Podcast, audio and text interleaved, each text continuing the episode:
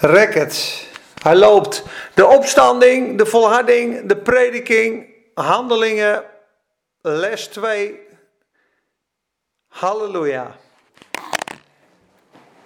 Zo, er zijn wat mensen online. Jongens, als jullie mij niet kennen, ik doe af en toe prediking en onderwijs op, uh, op internet. Ik zit nu thuis. Ik ben. Hé, uh, uh, hey, maar niks. Hoe is het, jongen?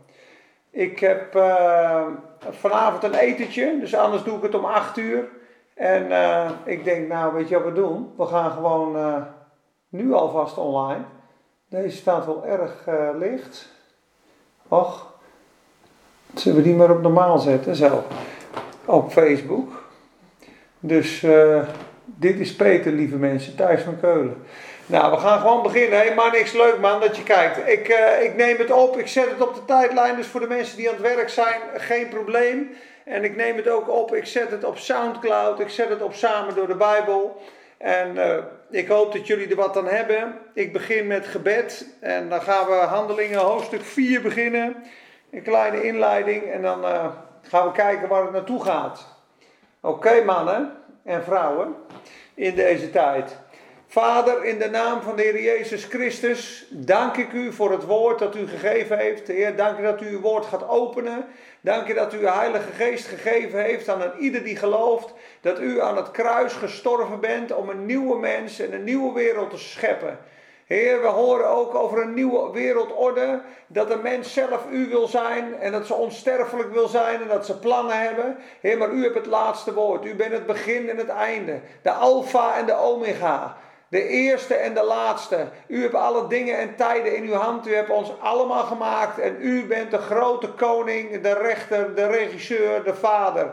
En wij eren u. En we vragen u door uw Heilige Geest en de kracht van uw liefde om mij te vervullen en ieder oor te zalven, die hoort ieder hart te zalven wat, wat, wat hoort en ziet, zodat ze bemoedigd mogen worden en dat we mogen inzien hoe een hoge plaats het evangelie heeft bij u en in de Bijbel. Heer, ik zei gisteren nog tegen iemand, hoe een hoge plaats heeft corona toch? Wat is het hoog verheven boven alles? Bijna alles moet wijken voor corona. Heer, laat het toch op de juiste plek uh, gezet worden. Want uw naam is verheven boven alle naam. En ik bid zo, Heer, ook over deze samenkomst online. Heer, dat er veel mensen aangeraakt mogen worden, bemoedigd mogen worden. Arjan Baan, zegen broer. We gaan het hebben over handelingen 4. We zijn aan het bidden. En we danken u, Heer, dat u zalving geeft, genade geeft. Heer, uw opstanding verkondigd mag worden. Uw kracht bekendgemaakt mag worden. Maar wat een tegenstand hadden ze, Heer. We gaan het vandaag lezen. We vragen uw zegen erover. We danken u voor iedereen die online luistert. We danken u voor iedereen bij wie dit woord hoort. Uh, ook al ben je ziek thuis, ook al zit je thuis te werken, ook al zit je lekker op de bank, ook al ben je jong, ook al ben je oud. Het woord van God is voor eeuwig. En God trandt. En ik bid Heer dat u onze ogen opent. Onze geestelijke ogen, onze geestelijke oren. Want het leven is in het woord. U bent het leven. En wij zien niet, wij verstaan niet, maar uw geest maakt het ons bekend. Ja, zelfs de diepste dingen van God, zegt Korinthe. Zodat wij zouden weten de dingen die ons rijkelijk van God geschonken zijn. Dank u voor alle dingen die ons geschonken hebt in Christus Jezus. Dank u. Amen. Ja, ik ga vanavond uit eten, dus ik denk, dat wordt hem niet, maar ik zit thuis. Dus ik denk, nou, dat komt mooi uit. Dan ga ik lekker eventjes uh, teachen. Ik begin te lezen in uh, Handelingen hoofdstuk 4. We hebben vorige keer behandeld Handelingen. Uh, het boek Handelingen, het Handelingen van de Heilige Geest. Niet de Handelingen der Apostelen, de Handelingen van de Heilige Geest. God is niet veranderd, de Heilige Geest is niet veranderd. de bekeringen, de wonderen, de tekenen. En nou, we hadden het voornamelijk over de kracht van God. En vandaag wil ik het hebben over de aard van de prediking. We hebben vorige keer Stefanus gezien die stierf, die doodgegooid werd. Die zei, heren reken hun deze zonde niet toe. Dat hij een staande ovatie kreeg van Jezus. Jezus zit aan de rechterhand van God, maar toen stond hij. Hij zag de hemel geopend, een staande ovatie voor de eerste martelaar van de kerk. Stefanus, vol van de Heilige Geest. Een discipel die grote wonderen en tekenen deed onder het volk. We hadden het er nog over dat er vaak gesproken wordt dat handelingen voor toen was, dat het voor de apostelen was, dat de wonderen gestopt zijn, dat dat alleen was om de kerk te creëren. Maar we zeiden, Stefanus is een discipel. En hij deed grote wonderen en tekenen onder het, onder het volk. Dus het gaat erom, ben je vol van de Heilige Geest? En wie vol zijn van de Heilige Geest, die krijgen dezelfde dingen op hun pad. Qua vervolging, qua overwinning. Maar kijk eens eventjes. De Heer Jezus werkt door iedereen heen. En het, en het begin van handelingen was. Dit zijn de dingen die de Heer Jezus is begonnen te leren en te doen. Begonnen te leren en te doen. En toen gaf hij aan zijn apostelen uh, de opdracht om dat door te trekken. En toen het druk werd in de tafels dienen toen zeiden zij, zoeken we zeven mannen vervuld van de Heilige Geest en wijsheid uit. Stefanus kwam erbij, maar Stefanus was niet alleen tafels aan het dienen, die deed grote wonderen en tekenen onder het volk. En was dag en nacht aan het preken. Ze hadden zo'n ontzettende focus, ze hadden zo'n ontzettende focus om het evangelie te brengen. En om in de tempel te zijn, om samen de Heer te zoeken en te dienen. Hebben totaal ander levens wij leiden, met zoveel afleiding. En ik vind het zo bijzonder als ik dit nu ook lees. Wat een vervolging. Ze werden gegezeld, ze werden afgeranseld, ze werden in de gevangenis gegooid. Ze gingen gewoon door. Ze hadden de maling aan. Er was zo'n drijvende kracht, zo'n essentie, zo'n ontzettende passie, zo'n ontzettende intensiteit en belang. Alsof ze, alsof ze wisten, dit is staat boven alles. Dit heeft prioriteit, zelfs over wat wij vandaag doen. Moet je nagaan dat ze in de gevangenis gooien, ze dreigen je, slaan ze je hele rug aan puin en je staat de volgende dag weer te preken met een glimlach. We gaan het straks lezen. De wonderen, de tekenen, de kracht van God. En waarom? Omdat de hele wereld wedergeboren moet worden in Christus Jezus. Je hebt twee scheppingen. Je hebt de oude schepping en je hebt de nieuwe schepping. En de Heer Jezus is gekomen om alle zonde, om alle ziekte, om al het kwaad, om alles wat geroofd is in die oude schepping door Satan, om dat te herstellen in zijn dood en zijn opstanding. Hij heeft eigenlijk alle ellende, alle rotzooi op zich genomen. Van de oude wereld, alle zonde, alle ziekte, alle pijn, alle schuld, al het oordeel, alle corruptie. Hij zegt, maak mij de zondebok maar. Ik ben het lam wat de zonde de wereld wegneemt. Ik ga voor de mensen sterven. Ik ga hangen aan dat kruis. Gooi je ellende allemaal maar op mij. Ik ga het recht maken tussen God en mensen. En wat heeft hij toen gedaan? De oude bedeling afgesloten. Daarom hebben we ook een Oud Testament en een Nieuw Testament. En hij heeft een verbond gemaakt met God in zijn bloed. En hij heeft gezegd dat ieder die tot God komt en die gelooft in de Heer Jezus en de plek erkent die God heeft en zich bekeert van zijn zonde, die zal vergeving ontvangen en de Heilige Geest. En die zal opnieuw geboren worden met een nieuw hart en een nieuwe geest en een nieuwe identiteit in een totaal nieuwe wereld. En dat is hoe God het bedoeld had. Hij heeft herschapen. Daarom noemen ze het ook een herschaping herschepping. Hij, heeft, hij heeft alles herschapen in zijn opstanding. Dus er is een totaal nieuwe wereld gecreëerd. Die heet het Koninkrijk van God. En dat is in Jezus, in God. En dat is een geestelijke wereld waardoor wij kunnen, uh, waarin wij behoren te leven. En waar God ons toe uitnodigt.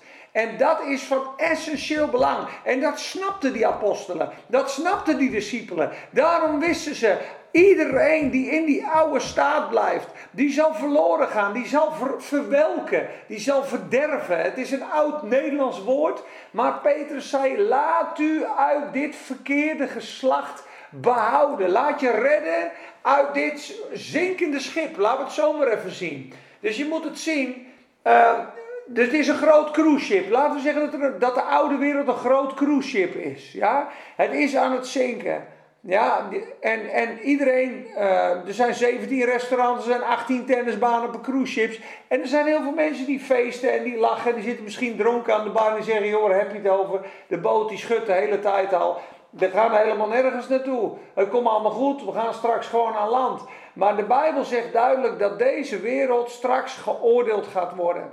Dat deze wereld voorbij gaat. En dat er een nieuwe hemel en een nieuwe aarde komt. En dus dat schip vergaat. Dus wat, wat is die bekeringsoproep van God? Die is uiteindelijk als eerste, joh, kom van het schip af. Kom op de boot van Jezus. Kom in de ark van Noach. Kom in het veilige schip. Kom in de wereld die God geschapen heeft door de Heilige Geest. En dat is de nieuwe wereld. En als je zonder God bent, ben je afgesneden van Hem, ben je afgesneden van het licht, van de liefde, van de vergeving. En dan ga je uiteindelijk meegesleurd worden, afgerukt worden met de zedelozen, met de goddelozen. Net als in de tijd van Noach. Tot zij hem 120 jaar uitlachten. Dan zit hij verder, die baard. Die zit al, al, al 80, 90 jaar met een paar houten balken en een beetje teer. Zit hij een van de schip te bouwen. En hij zegt al 90 eh, jaar dat er regen komt. Maar ja, goed, er komt helemaal geen regen. Hij is niet helemaal goed. Ik denk dat hij een beetje koekoek is. Maar God had toen al tegen Mozes gezegd: er komt regen. 40 dagen en 40 nachten lang. En hij was 120 jaar aan het bouwen. In ontzag voor God. En toen de ark klaar was, viel de regen. En velen klopten op de muren en de deuren van de ark. Maar de ark was dicht. Wat een waarschuwing. En wat een volharding had Mozes. Of uh, Noach. Wat een volharding had hij. Bewogen door de vrezen van God, bouwde hij dat schip, die grote ark. En hij riep iedereen op tot bekering. En dat is vandaag de dag niet anders. Jezus spreekt daar ook over in de Evangelie. Hij zegt: Het einde der tijden, de laatste dagen, zal zijn als in de dagen van Noach. Zal zijn als in de dagen van Noach. Toen de langmoedigheid van God, het geduld van God op was. En je moet Gods geduld zien in de tijden van Noach. Het was namelijk zo dat Methuselah was de, was de laatste die leefde. Uh, voor, de, voor de vloed. En zijn naam betekent: als deze sterft, komt de vloed. Als deze sterft, komt de vloed. Dat had God tegen Henoch gezegd. 969 jaar was, was Methuselah. Dus de man, de oudste man ooit geleefd in de Bijbel 969 jaar. Dat wil maar zeggen dat Gods genade zo langmoedig, zo groot is, dat hij Methuselah geboren liet worden en zei: Als deze sterft, komt de vloed. Dus 969 jaar had God geduld. Mensen lachten hem uit. Ah joh, God bestaat niet. In Sodom en Gomorra lachten ze Lot uit. Met hun hoererijen en praktijken en sodomie. En eh, hier heb je mijn dochters. Nee, we willen seks met die mannen. Ze werden met blindheid geslagen. Dat zijn de oude verhalen over de bekering. Die steden zijn omgedraaid. Je weet in de tijd van Noach, de ark toen de ark dichtging, was het te laat. En zo is het vandaag de dag ook met die zware boodschap van bekering. Is dat je uit het oude systeem moet komen. Uit de zonde, uit de wereld, uit de oude wereld, uit het zinkende schip. En dat wisten die apostelen als geen ander. Dus ze hadden dit van Jezus gehoord en meegekregen preekt het evangelie, leert Jezus. Ik, ik zag het nog net te lezen in het laatste vers van hoofdstuk van hoofdstuk 6, van hoofdstuk 5, 5 vers 42. Zijn ze net gegezeld? Zijn ze net in de gevangenis gegooid? Staan ze op het plein. Zij dan gingen heen van het aangezicht van de raad, verblijd zijnde dat zij waardig waren geacht smaadheid te lijden voor de naam van Jezus. En met vreugde gingen zij terug naar, naar de discipelen. En zij hielden niet op elke dag in de tempel en bij de huizen te leren en Jezus Christus te verkondigen. Wat een drive, wat een passie. Het is alsof je op, op een ziek gebied bent en je hebt een rugtas met medicijnen bij je en er zijn een miljoen zieken en je hebt precies een miljoen tabletjes en je hebt zo'n drive. Iedereen moet zo'n tabletje hebben. Iedereen moet beter worden. Iedereen heeft Jezus nodig. Iedereen moet opnieuw geboren worden. Iedereen moet verlost worden. Peter Duist, iedereen. Evert, Jaapie, Jan, Dirk, de koning, hooggeplaatste. Iedereen zal op het punt moeten komen om zijn oude leven te begraven met Christus en zijn nieuwe leven te ontvangen uit genade door de Heilige Geest. En ik zeg je wat er gebeurt. Gods Geest komt in je wonen. Hij wekt je op uit de doden en je zult een nieuw hart, nieuwe ogen en een nieuwe geest krijgen. En hij zal je overplaatsen, zo zegt de Bijbel dat zo mooi in Colossense. Hij heeft ons overgebracht van het koninkrijk der duisternis in het koninkrijk van de zoon van zijn liefde. Hij heeft ons overgeplaatst. En die overplaatsing, die fusie met God, moeten wij allemaal aangaan. En die verlossing ligt klaar. Jezus heeft een groot verlangen om iedere mens in zijn armen te sluiten. Helaas zijn er heel veel mensen die niet geloven in de Heer Jezus, Hem niet erkennen, of in hun zonde vast blijven houden, of denken, joh, kan mij het allemaal schelen. Ik zit hier lekker aan de bar in dat cruiseschip. Ik vind het allemaal prima. We zien het wel een keer. Maar mensen, de oproep van bekering is een serieuze boodschap. Is een heftige boodschap. Wij moeten onze knieën buigen voor de Heer Jezus, Hem erkennen als koning, om losgerukt te worden uit die oude wereld. Want er is een meester van de oude wereld. Er is een kapitein op dat schip. Zijn naam is Satan. Hij is een mega misleider. We hebben het gezien in de openbaringsstudie. Hoe vaak er stond. Hij misleidde de wereld. Hij misleidde de mensen. Hij misleidt ze allemaal. Het is niet waar. Het is illusie. Die gekke Peter Duist met zijn praatjes, luister er maar niet naar. Dat Bijbel, ach joh, dat is toch een stoffig boek. Dat is toch antiek, dat is toch niet, niet meer relevant en voor nu. We leven toch nu, dood is dood. Heb je wel eens iemand terug zien komen uit de doden?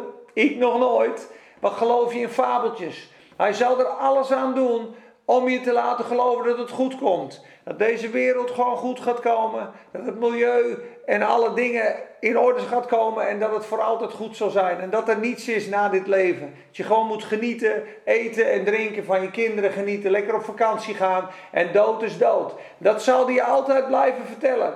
Want hij weet namelijk dat hij zelf geoordeeld is. Hij was de aanbiddingsengel in de hemel. We hebben het vaak gezegd. Hij was de Gerubs gloriebewaker in de hemel. Die in opstand kwam. En zich verhief in zijn hart. En zei: Ik zal mijn troon stellen aan de Allerhoogste. Ik zal worden als God. Maar hij is geoordeeld en wordt voor eeuwig verdoemd in de poel des vuurs. Dat is de plek van Satan en zijn engelen. De hel is gecreëerd voor de Satan en zijn engelen, zegt Jezus. Niet voor de mensen. Maar ieder mens wat vastzit aan Satan door zonde, haat en ongerechtigheid, kan niet in het licht komen. Zit vast in het duister. En die houdt hij vast. En die laat die geloven niks aan de hand. Je hebt geen probleem met God. Je hebt de wet gebroken, je hebt gelogen. Maakt allemaal niet uit. God zal daar nooit een oordeel over vellen. Er is helemaal geen oordeel, zegt hij. We moeten gewoon lief hebben. He, knuffeltje, knuffeltje. Maar als er geen oordeel was, mensen, had de Heer Jezus nooit aan het kruis gestorven. Iemand zei een keer tegen mij op de markt, jongen, ik ben een goed mens en die is een goed mens. En toen zei ik, ja, maar als wij goede mensen waren, had de Heer Jezus nooit aan het kruis hoeven lijden. Dan had God gewoon gezegd: Jongens, ik zie jullie zonde door de vingers. Ik ben de barmhartige God in de hemelen. Jullie hebben een foutje gemaakt. Laten we het eventjes overnieuw doen. He, maar uh, dat komt allemaal goed. Ik ben barmhartig. Nee, nee. Dat was nooit het verhaal. Jezus moest aan het kruis de straf voor de zonde betalen. Het rechtvaardige oordeel van God dragen. Over alle hoererij, corruptie, leugen en wetsverachting. Elke haat, elke druppel vergoten bloed, elke jaloezie, elke leugen, elke verachting van Gods wet, elk breken van de wet heeft een oordeel.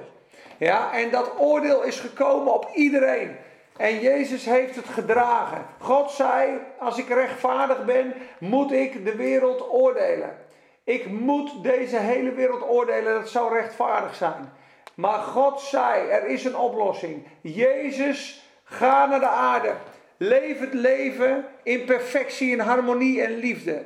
En laat zien wie God is. En dat deed hij. En hij stierf aan het kruis. En hij droeg die zonde en die pijn en dat oordeel. En God zei: Luister, ik heb iemand gevonden die een welbehagen is voor mijn hart. Dit is mijn zoon in wie ik mijn welbehagen heb. Luister naar hem. En die zoon, die hij zo lief had, heeft hij voor ons gegeven uit passie en liefde. Om die hele mensheid niet te doen uh, verloren gaan, niet te doen sterven, maar het leven aan te bieden. En zijn rechtvaardige oordeel is nu vervuld, omdat zijn toorn en zijn rechtvaardige boosheid op Jezus is gekomen. En God kan nu zeggen: Ik heb elke zonde bestraft in mijn zoon. Elke leugen, elke daad, alles wat jij gedaan hebt, heb ik op de herder, op de, op de herder uh, doen komen. Ik heb de herder geslagen. Dat zondeprobleem is opgelost door God. En Jezus heeft die zonde in de dood gebracht. Toen hij in de dood gebracht was, kwam God de Vader en hij heeft hem opgewekt door de kracht van de Heilige Geest. En die boodschap gaan wij vandaag gaan we onder de loep nemen. De kracht van de opstanding. Wat dat preken zij, continu. Zij werden verbitterd, staat er, toen zij bleven preken. Christus en de opstanding uit de doden. Want toen Jezus de dood overwonnen had, heeft hij hem voor jou overwonnen. De Bijbel zegt dat toch. Het is gezet. Het is gezet de mensen eenmaal te sterven en dan het oordeel. Maar wat nou als Jezus in jouw plaats gestorven is en er is voor jou nooit geen oordeel meer? En hij zegt, lieve schat, ik vind jou zo waardevol. Ik vind jou waard om naakt aan een kruis te hangen en mijn eigen kapot te laten folteren. Ik vind het het waard om 33 jaar als mens vernederd op aarde te leven in een gehoorzaamheid aan God. Om de vreugde die ik voor mij zag. Ik vond jou het waard om mijn hemelse glorie te verlaten en jou te kopen met mijn bloed, zodat ik je voor eeuwig in mijn handen kan sluiten. Ik vond het jou waard. Ik vond het het waard. Alles wat ik gedaan en gekregen heb van de hoge priesters, van de Romeinen, de doornenkroon, de bespottingen, het uittrekken van mijn baard. Ik deed het voor jou, want ik wil niet dat je verloren gaat. Ik wil niet dat je gestraft wordt voor je zonde. Ik wil jouw straf dragen. Maar één ding wil ik: dat je naar het licht komt. Dat je open en oprecht gaat zeggen wie je bent en wat je gedaan hebt. Je kan niet in corruptie blijven. Je kan niet in haat en leugen blijven. Als je gezondigd hebt, mensen, waar je ook zit in de politiek, in welke val je ook gelopen bent, in welke overspelige relatie je ook zit, breek ermee. Stop ermee. Kom uit de leugen vandaan. Laat Satan je niet knechten en binden en je vasthouden op dat schip wat gaat zinken. Maar dat gaat zinken. En Satan weet dat. Hij is geoordeeld. Hij wordt verworpen tot in eeuwigheid. Hij zal dag en nacht gepijnigd worden tot in alle eeuwigheid. En hij wil dat je op zijn schip blijft. Hij wil dat je, dat je met hem meegaat. Maar je moet je ontdoen, ontrukken van Satan, van zonde, van duisternis, van slechtheid. Het zijn heftige woorden die ik nu spreek. Het is misschien rauw op je dak, zo op een donderdagmiddag. Het is bijna 12 uur. Maar dit is de boodschap die zij predikte in handelingen. Bekeer je, laat je uh, verlossen uit dit uh, verkeerde geslacht. Geloof het evangelie, beleid je zonde, ontvang vergeving, word vervuld met de Heilige Geest en je hebt een nieuw leven. En de zonde wordt je niet meer aangerekend. Je bent zijn kind geworden. De zonde is vernietigd aan het kruis en Jezus is opgewekt. En het feit dat hij opgewekt is, betekent dat God gezegd heeft: Het is volbracht, de prijs is betaald. Want die Jezus die zonde gemaakt was, werd zonder zonde opgewekt, zit nu aan de rechterhand van God, heeft het volbracht. En nu zegt hij: Kom tot mij, zodat wij verzoend zijn. Verzoend. God wil zich verzoenen met de mens. En dat is wat de boodschap was. En dit was zo essentieel belangrijk. Dit stond boven alles. Dit stond boven politiek. Dit stond boven agenda. Dit stond boven hobby. Dit stond boven alles. Hier gaven ze hun leven voor. En dat is zo bijzonder om te zien. De, de, ik ben er niet. Uh, ik ben niet zo ver. Ik zou willen dat ik die drive had. Dat ik zo'n vurig verlangen in mijn hart had om een ander bij Jezus te brengen, om die liefde zo uit te dragen, om het kwaad zo te vertrappen, dat je dag en nacht daar je passie van hebt. En niet omdat het moet, maar omdat je niet anders kan. Dat is, dat is ook wat Petrus zegt. Hè? Als zij op een gegeven moment zeggen: hou je mond. We hebben u toch ernstig gewaarschuwd niet meer te leren in die naam. Dat hij dan zegt: joh, wij kunnen niets anders dan dat wij spreken van dat wat we gehoord en gezien hebben. Dat was de inleiding. En daar zijn ze dus mee bezig. Nou, ik, ik pik het op in hoofdstuk 4. Nadat Petrus gepreekt heeft. En ze zijn daar aan het preken. En dan komen die Sanhedrin. Dan komt dat, die overheid. Die fariseeërs. Die oude kerkmensen. Die nog vastzitten in dat oude systeem. Die Jezus aan het kruis geslagen hadden. En die zeiden, joh. Je moet gewoon de geboden van God houden. En als je de geboden van God houdt dan komt het helemaal goed met je. Die Jezus, die moet nog komen. Maar dat was niet de waarheid. Hoofdstuk 4. Petrus en Johannes voor het Sanhedrin. En terwijl zij tot het volk spraken, kwamen daarover tot hen de priesters en de hoofdman van de tempel en de Sadduceeën, de tempelwacht, hevig ontstemd omdat ze het volk onderwijs gaven en zie je, daar komt hij, de opstanding uit de dood verkondigden. Op grond van wat er met Jezus was gebeurd. Dus doordat Jezus gestorven was en de zonde in de dood gebracht had en hij opgewekt was, zo wil Jezus dat wij met hem diezelfde weg gaan in de geest. We kunnen natuurlijk niet aan een kruis gaan hangen, net als in, in de mensen in Filipijnen wel eens doen, of hun ruggen kapot slaan. Er is er maar één waardig om gekruisigd te worden. Er was er maar één waardig, het bloed van het lam, om de zuivere goddelijke natuur neer te leggen op Golgotha. Dat was Jezus. Maar hij zegt, en ieder die in mij gelooft, Lees het maar in Efeze. Die is alsof ik voor jou aan het kruis gegaan ben. Ik maak je één met mij. En God zegt nu, luister, die Peter, die Saskia, die Joop, die is met mij verzoend. Die is één geworden. Ik ben een verbond met hem aangegaan. We zijn man en vrouw. We zijn vader en zoon. Wij zijn één geworden. En ik, mijn dood is jouw dood. Mijn opstanding is jouw opstanding. Mijn schoonheid is jouw schoonheid. Daarom staat er zo mooi in 2 Korinthe 5, vers 21. Schrijf die maar op een groot bord in je huis. Hang hem aan de muur. Hang hem aan je voordeur. Prachtig. Stond op het graf van John Nelson Darby. 2 Korinthe 5, vers 21.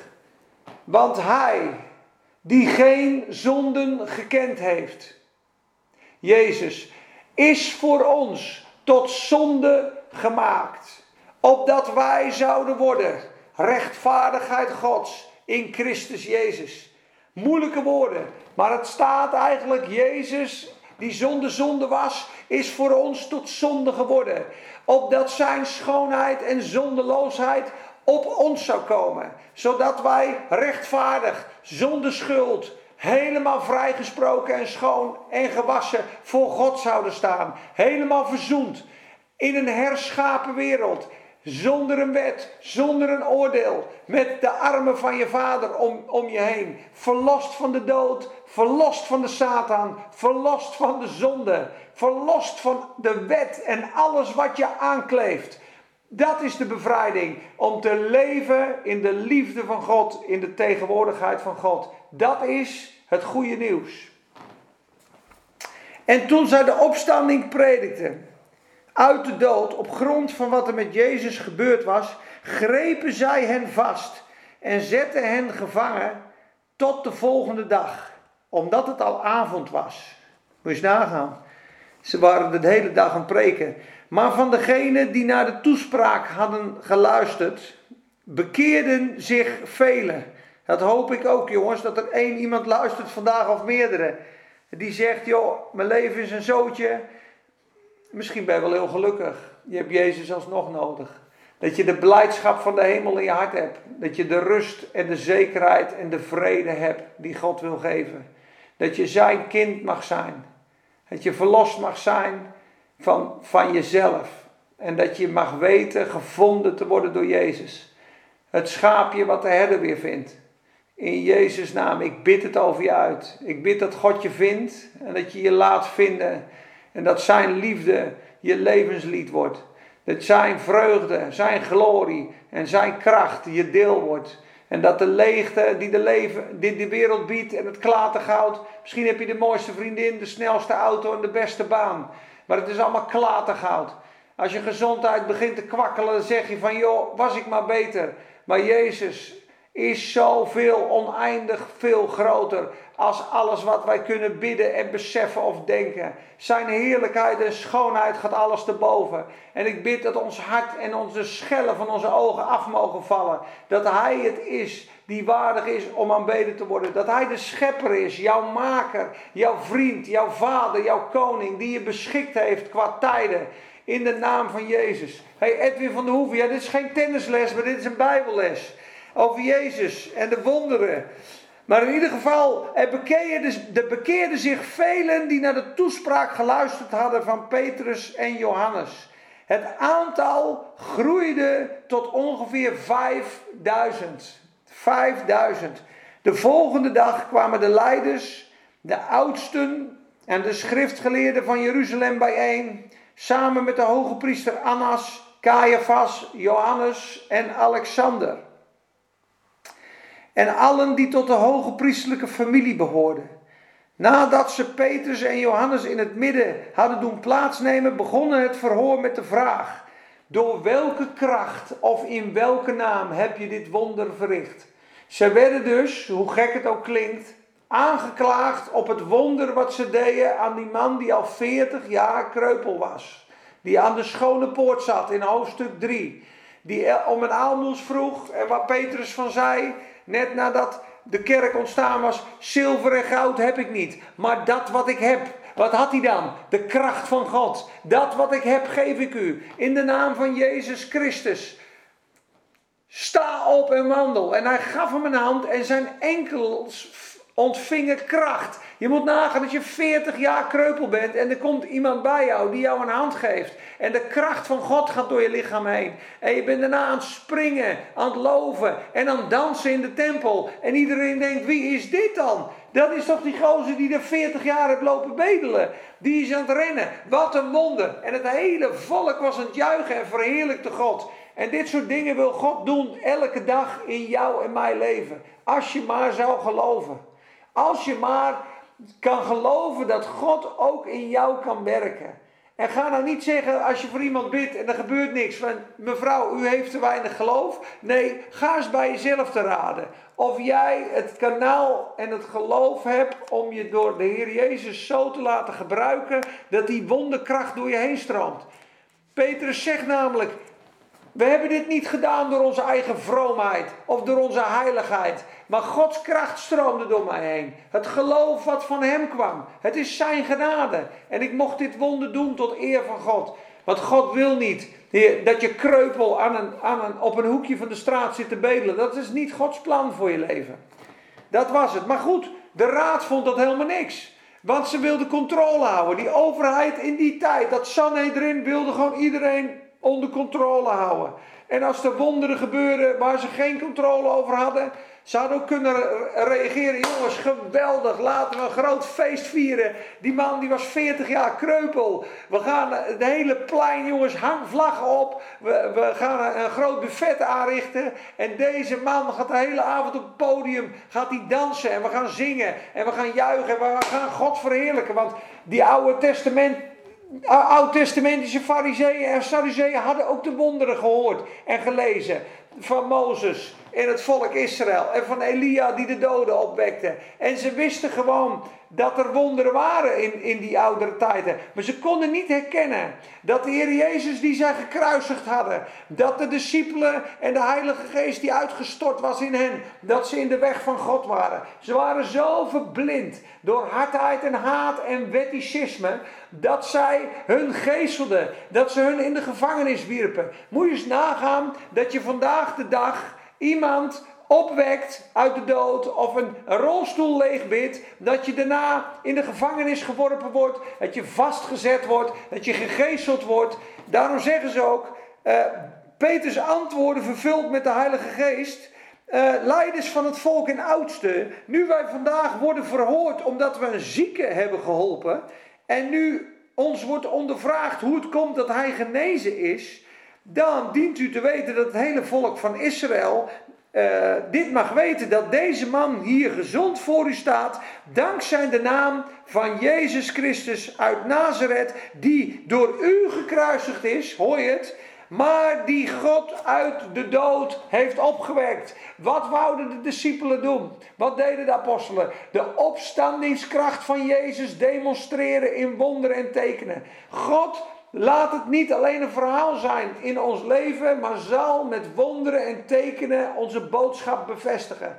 Als jij of ik predik over de vergeving van zonde, over de opstanding uit de dood, wil God kracht verlenen aan je woorden en met jou meewerken. En elk sceptisch hart en elk verbitterde wetenschapper wil die overtuigen met de kracht van een wonder. En ik hoop dat mensen uitstappen en handen leggen op zieken en handen leggen op daar die plaatsen waar God je leidt. En dat die opstandingskracht als een bewijs dat de dood verslagen is, door je heen zal stromen en dat ieder sceptisch hart zal zeggen: Wauw, God leeft en God houdt van mensen en God heeft lief. En we beleiden onze zonde en we geven hem eer. En iedereen die ik haat in mijn omgeving, ik vraag hem mij te vergeven. En in iedereen waar ik overheen loop en overheen wals en veracht, ik vraag of ik een hart krijg om zijn voeten te wassen. Heer, ik wil lief hebben. Ik wil een nederig hart. En ik wil u weer spiegelen. Want we zijn allemaal door God geschapen. En hebben allemaal een deel van God. Iedere mens heeft een deel van God. Hoe zwart die ook is. Hoe misleid en hoe verloren die ook lijkt. Hij heeft een deel van God. Hij is een afspiegeling van de Hemelse Vader. En het is een kind van God wat geroofd is door Satan. En het is nu in een verkeerd koninkrijk. En sommige mensen zitten vast en haten God. En zullen later in de hemel zullen ze ontdekken dat het plan en de liefde van God hun hele leven voor hun klaar lag. Maar dat ze het misschien altijd verworpen hebben. En dat ze in de zonde en de dood gebleven zijn. En mensen, dat is een verschrikkelijk iets. Als je niet op aarde, op tijd, het oordeel ontsnapt in Jezus. En je zit op de zinkende boot waar we het net over gehad hebben. Is er geen hoop meer? Luister wat ik zeg. Op de dag des oordeels is er geen barmhartigheid. Dat is één dag in de eeuwigheid die God gesteld heeft. Dan is de grote witte troon. En het is een dag van oordeel en gerecht. Er is geen barmhartigheid op de dag des oordeels. Luister goed wat ik zeg. God geeft genadetijd, bekeringstijd, capitulatietijd. En hij heeft daarvoor het kruis geleden, de dood gesmaakt. En hij wacht tot je komt op zijn uitnodiging. Maar het moet zo zijn dat de zonde bestraft wordt. En ook de zonde in jou en mijn leven. Dat is een heftige, heftige boodschap. Maar als dit niet gebeurt, dan kunnen we wel stoppen met prediken. Dan had Jezus nooit hoeven sterven. Dan kan de hemelse rechtbank wel gaan stoppen. Dan kunnen we gewoon lekker gaan feestvieren. Laten we één grote party houden in het bos. We nemen een paar pillen, we nemen een beetje drank en we gaan dood. Maar zo werkt het niet. Er is een rechter en er is een oordeler over het hele heelal. En iedere pedo en iedere corrupte politici en ieder, ieder geheim plot en plan wat in binnenkameren gefluisterd is, staat er, zal van de daken gepredikt worden. Geen ding wat verborgen is, zal verborgen blijven. Alles wordt openbaar gemaakt straks in het licht van de hemel en de liefde. En alles wat vijandschap tegen het licht en de liefde en het rechtvaardig oordeel van God werpt, zal geoordeeld en vernietigd worden. Dat is de majesteit en glorie van God. Maak, geen, maak je geen illusies. God is een rechtvaardig rechter en een barmhartige vader. Maar hij gaat zijn recht niet ombuigen als iemand in de leugen blijft. Als iemand in de leugen blijft en Satans leugen blijft vasthouden en in rebellie verkeert, komt er een dag dat God zich verheerlijkt in de vernietiging van zijn vijanden. De eerste verheerlijking van God is altijd, Kebakinte, goeiedag. De eerste verheerlijking van God is altijd in het sterven van Jezus, in het redden van mensen. Dat geeft hem eer. Die glorie zoekt God. God is een redder van mensen. Hij wil niet dat iemand verloren gaat. Maar Op het moment dat iemand zijn barmhartigheid, zijn liefde blijft afwijzen, in de haat en de zonde en de corruptie blijft, komt er een dag dat de toren van het lam omdraait. De liefde van God wordt dan de toren van het lam. En dat kan je in het boek Openbaring lezen. Dat is niemals. Dan heb je een probleem met de Almachtige God. It's a fearful thing to fall in the hands of the living God, staat er dan in Hebreeën. Dan verheerlijkt God zich in de vernietiging van zijn vijanden. Zij vroeger een bijbelleraar tegen mij. Peet, hij zoekt, God komt altijd aan zijn eer.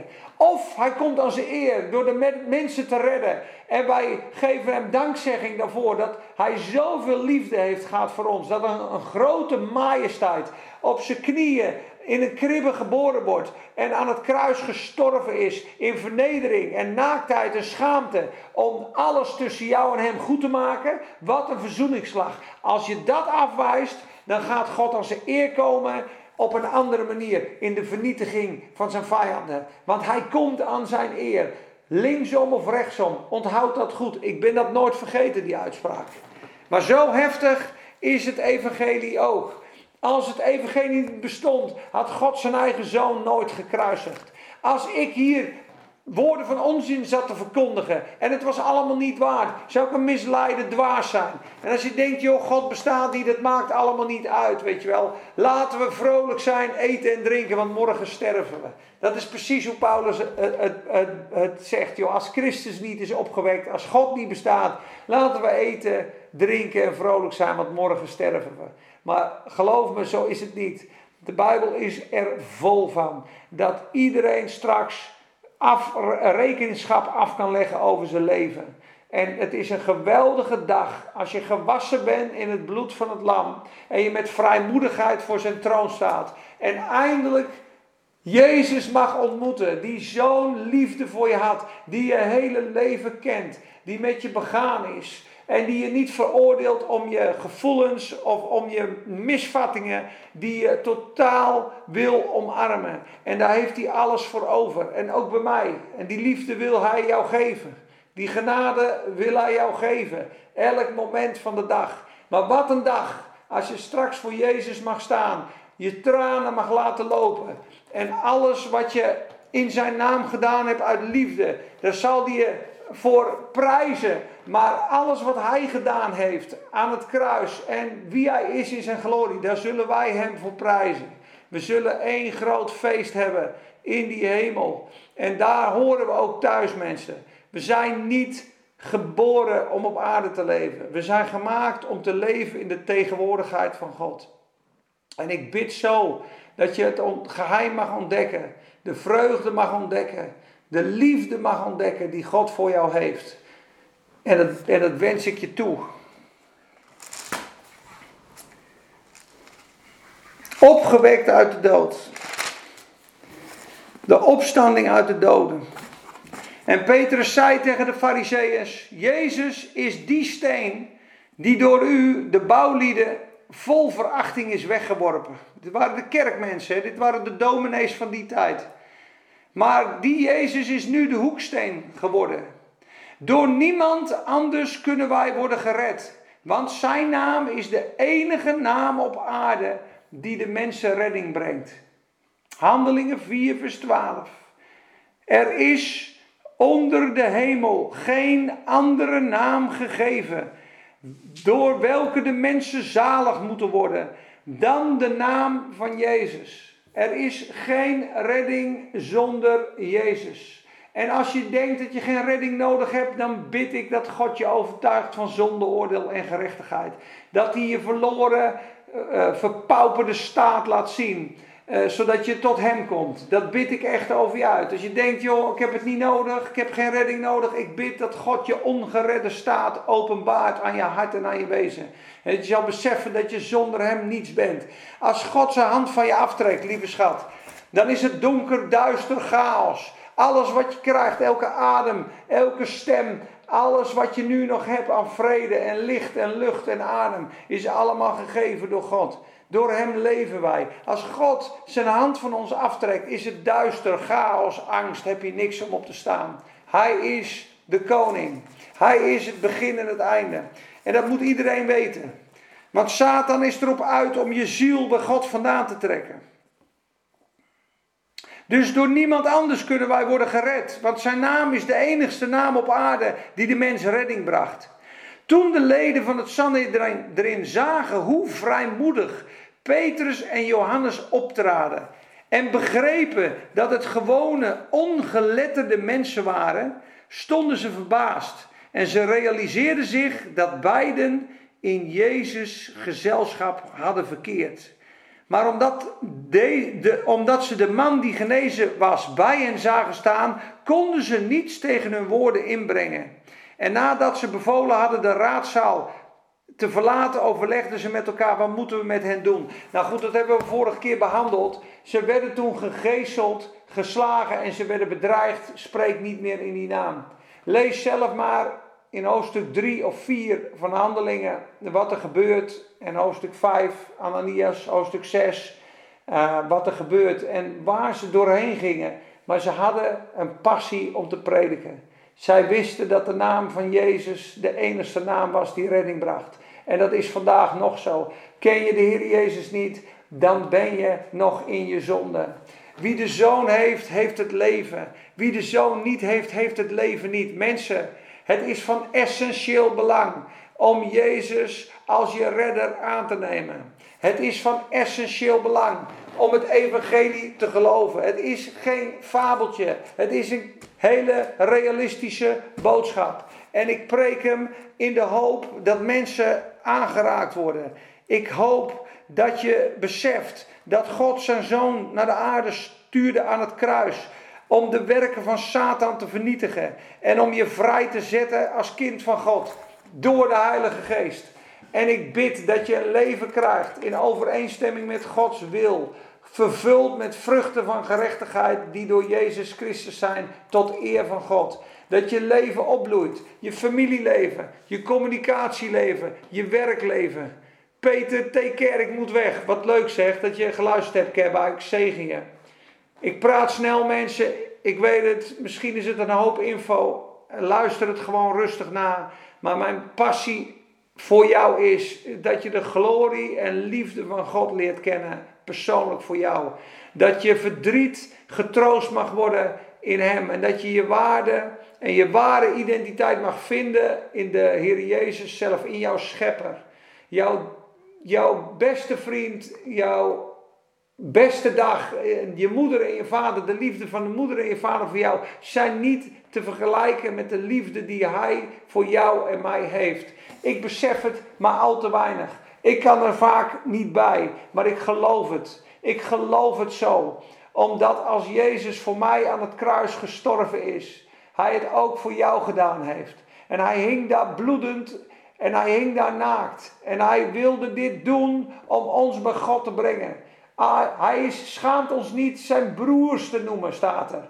Jezus is een realiteit, mensen. Het is geen fabel. De Bijbel is geen sprookjesboek. Het boek Handelingen is geschreven dat we zouden ontwaken uit de strik van de Satan. Dat we uit deze wereld gerukt worden en dat we wakker worden. Dat we het evangelie gaan zien. Dat we de kracht van de Heilige Geest gaan ontdekken. Dat we mensen gaan vrijzetten. Dat we het koninkrijk van God doen baanbreken. Dat we juichend en feestvierend in de kracht van de Heilige Geest tot vrucht zullen zijn als zonen van God, als kinderen van God, als medekoningen in zijn koninkrijk. Dat wij als boeren, zonen en dochters geroepen zijn door de koning, in zijn familie komen, aanvaard en bevestigd en aanvaard en bevestigd en geadopteerd en erfgenaam gemaakt zijnde, zouden regeren met hem in heerlijkheid en blijdschap en glorie, opgetild boven al het natuurlijke, in het bovennatuurlijke, met de kracht van de Heilige Geest en de kracht van het woord van God op onze lippen, met een creërende, scheppende kracht, zodat wij kunnen spreken over levens van mensen, zodat wij kunnen spreken over de machten, tegen de machten van Satan. Dat gezag is ons gegeven en daar zijn we toe gemaakt om in zijn kracht, in zijn vreugde te leven. Een bovennatuurlijk leven. Van kracht tot kracht. Van genade op genade. Van wonder op wonder. Van feest op feest. En ja, er is verdrukking en lijden en moeite. Jazeker. Maar in dit alles zijn zijn wij meer dan overwinnaars door Hem die ons heeft liefgehad. Ik zegen hiermee. Ik weet niet wat ik allemaal gezegd heb. Ik had weinig voorbereiding. Ik hoop dat het je gezegend heeft. En ik, uh, nou ja, we nemen hem op. We zetten hem op internet. En lees het na. Lees het boek Handelingen. Bid het volgende gebed. Zeg, Heere God, ik ken u misschien niet, maar wilt u mijn ogen openen? Wilt u spreken tot mijn hart? Wilt u komen met uw Heilige Geest en iets vanuit die Bijbel levend maken voor mij, zodat ik mag zien wie ik ben? Wilt u mij aanraken met uw Heilige Geest en uw liefde? Wilt u mij verlossen uit de greep van het kwade? En als ik niet zie waar ik ben, lokaliseer mij. Overtuig mij van zonde, oordeel en gerechtigheid. Toets of bij mij een heilloze weg is en breng mij op de eeuwige weg. Amen.